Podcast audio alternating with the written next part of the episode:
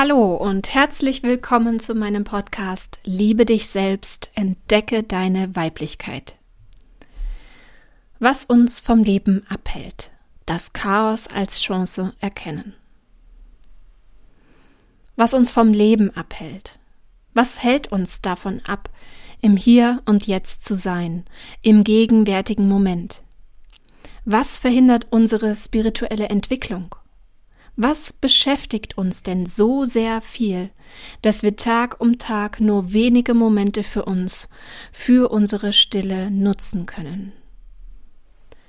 Manchmal habe ich das Gefühl, dass ich den Großteil meines Tages damit verbringe, zu funktionieren. Alles Nötige zu organisieren und zu erledigen füllt meinen Tagesplan teilweise vollständig aus. Und dann bleibt trotzdem noch genug liegen. All das, was ich auch noch hätte machen können, wenn mir mal langweilig geworden wäre. Es gibt immer irgendwas zu tun.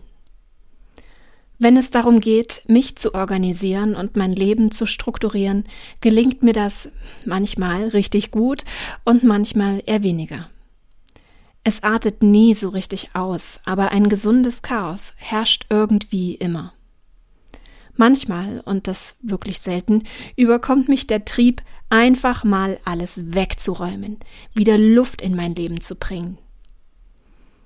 Nun habe ich als Mensch schon sehr viel Material aus meinem Leben verbannt. Das heißt, ich habe einfach schon viel ausgeräumt, verschenkt und weggeworfen. Einfach, um leichter leben zu können. Die Rechnung geht aber nur auf, wenn man keine Kinder hat. Da ich seit nun über zwölf Jahren Mutter bin, kann ich mich kaum daran erinnern, wie das war, wenn alles aufgeräumt und an seinem zugeschriebenen Platz steht. Diesen Zustand erreiche ich in wenigen Bereichen der Wohnung nur für kurze Momente. Immer dann, wenn die Kinder diesen Bereich noch nicht wieder betreten haben. Natürlich versuche ich daran zu arbeiten. Ich räume mit den Kindern gemeinsam auf, wir vereinbaren immer wieder neue Zeiten am Tag und in der Woche, an denen sie sich im Haushalt beteiligen. Das funktioniert auch schon ganz gut, aber das heißt eben noch nicht, dass es dadurch einfach immer ordentlich ist. Nein, eher im Gegenteil. Und ich habe oft an mir gezweifelt, warum ich das als Mutter nicht vermitteln kann. Es ist, als können die Kinder diese teilweise unübersehbare Unordnung auf der Treppe athletenhaft überspringen und empfinden es eher als eine Herausforderung.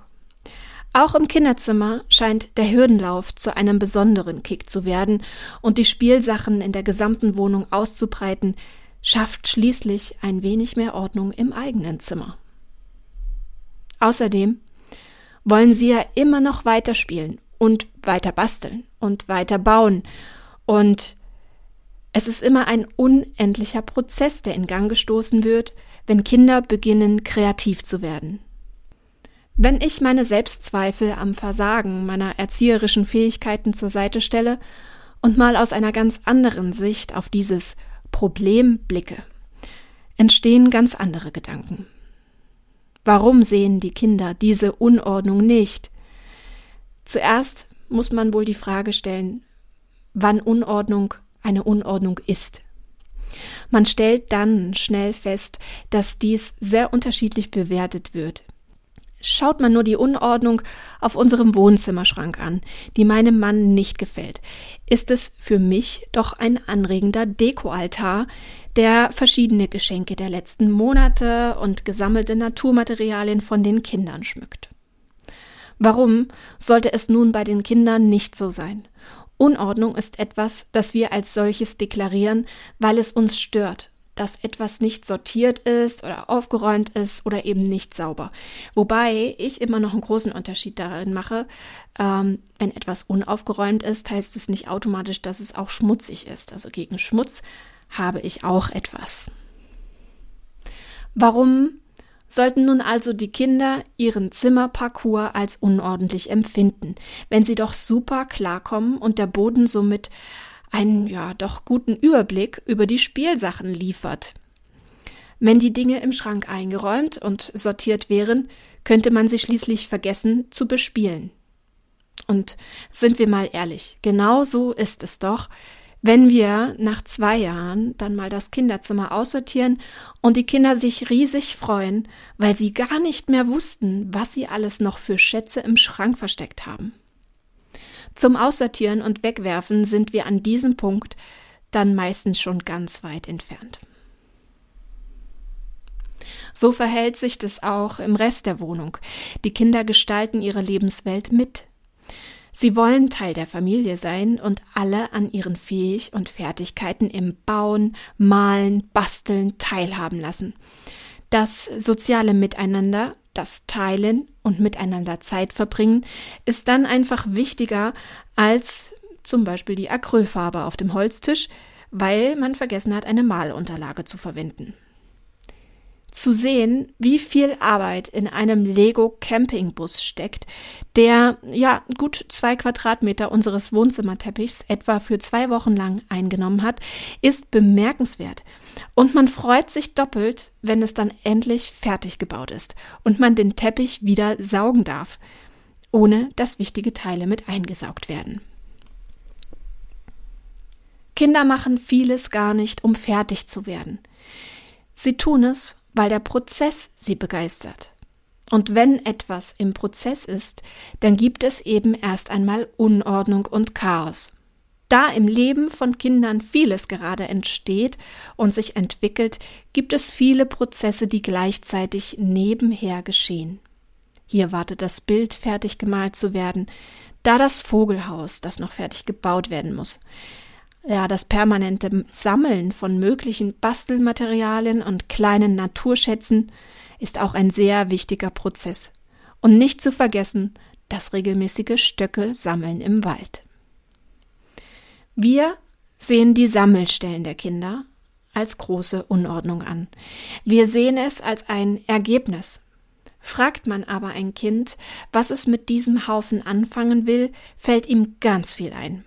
Es braucht das alles noch, denn es befindet sich mitten in einem Prozess.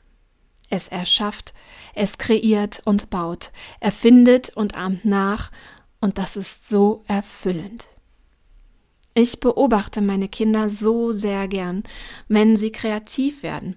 Sie leuchten dann vor sich hin, sie strahlen, und man kann hören, wie ihre Seele dann feiert. Das ist so schön. Wir Erwachsene sehen Prozesse häufig als lästig und nötiges Übel, um zu einem Ergebnis zu kommen.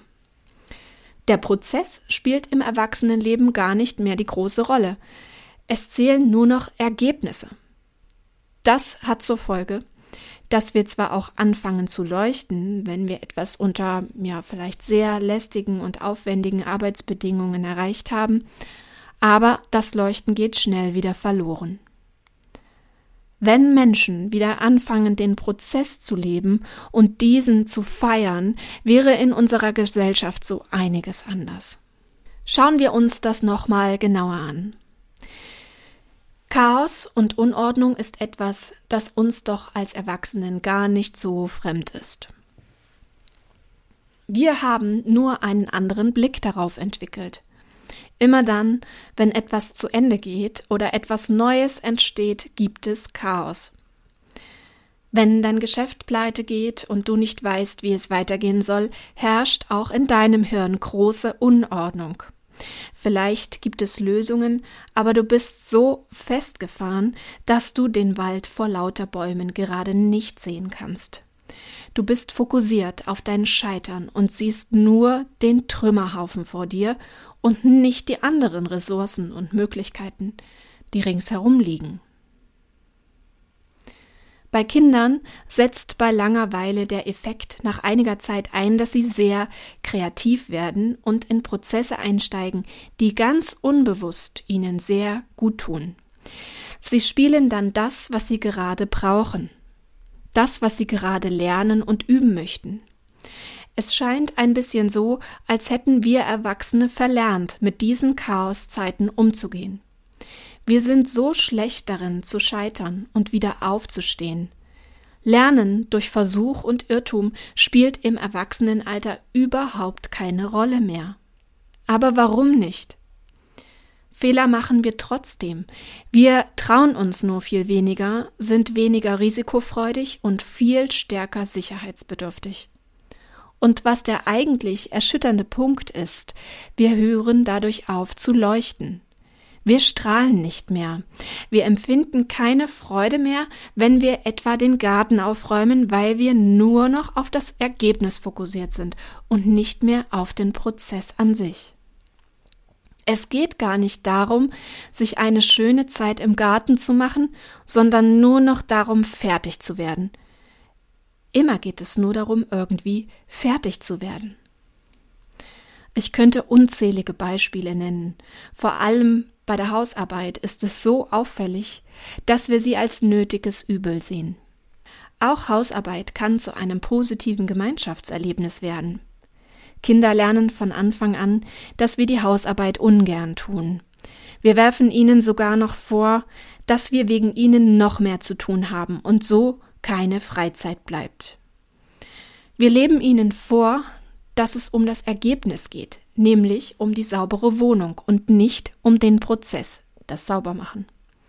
Würden wir versuchen, die anstehenden Aufgaben mit den Kindern gemeinsam zu machen und sie völlig normal und vor allem neutral als Teil unseres Lebens anzuerkennen, wären Kinder auch selbstständig bereit, dabei zu helfen. Kinder sind neugierig, sie wollen alles tun, was Erwachsene tun. Allerdings hat das Grenzen, wenn es sich um negative Dinge handelt, und das ist, glaube ich, klar. Oder besser gesagt, wenn sie bereits früh beobachten können, dass es uns auch keine Freude bereitet und eine lästige Tätigkeit ist. Warum sollten sie das dann nachahmen wollen? Fragst du dich jetzt vielleicht, wie das gehen soll, wenn es darum geht, den Müll rauszubringen oder die Toilette zu putzen? Wenn man verstanden hat, dass Putzen und Aufräumen neue, frische Energie in die Wohnung bringt und Altes herauskehrt, dass wir damit auch selbst die Grundlage schaffen, unser Zuhause als einen Platz zu nutzen, um unsere eigenen Akkus aufladen zu können, dann werden wir den Prozess des Putzens anders wahrnehmen. Wir werden ihn anders leben. Dann ist jedes Staubsaugen ein Akt der Befreiung von Altlasten und verbrauchten Energien. Es macht genau den kleinen Unterschied, dass auch die Kinder euren neuen Eifer erkennen werden und auch die Beteiligung am Hausputz rückt dann wieder in realistischere Nähe. Und auch wenn eure Kinder bereits zu negativ eingestellt sind, so habt ihr demnächst wenigstens selbst mehr Lust, eure Wohnung zu putzen. Nun bin ich aber auch nicht diejenige, die sich täglich in der Wohnung austobt.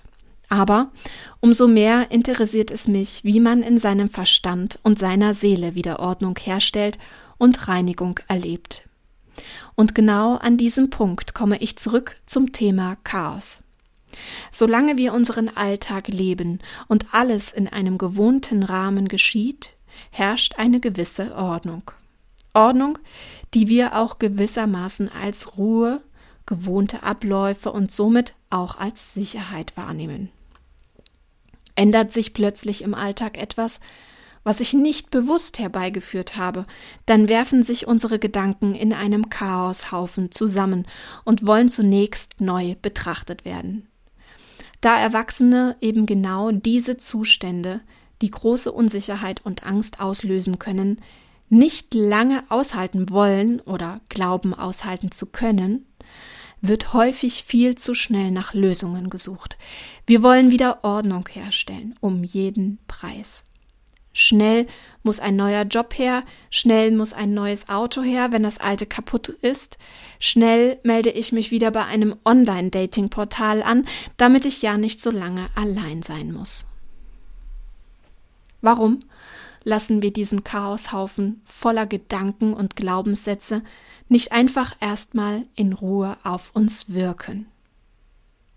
Warum schauen wir uns diese wirren Strukturen nicht erst einmal genauer an? Vielleicht sind auch Gedanken dabei, die wir loslassen können. Gedanken, die unseren Gehirnschrank bisher verstopft haben und gar nicht mehr brauchbar in, unseren, in unserem Leben sind. Und wie ist es mit Glaubenssätzen? Wie denkst du über dich selbst? Warum denkst du so über dich selbst? Ist das noch zeitgemäß?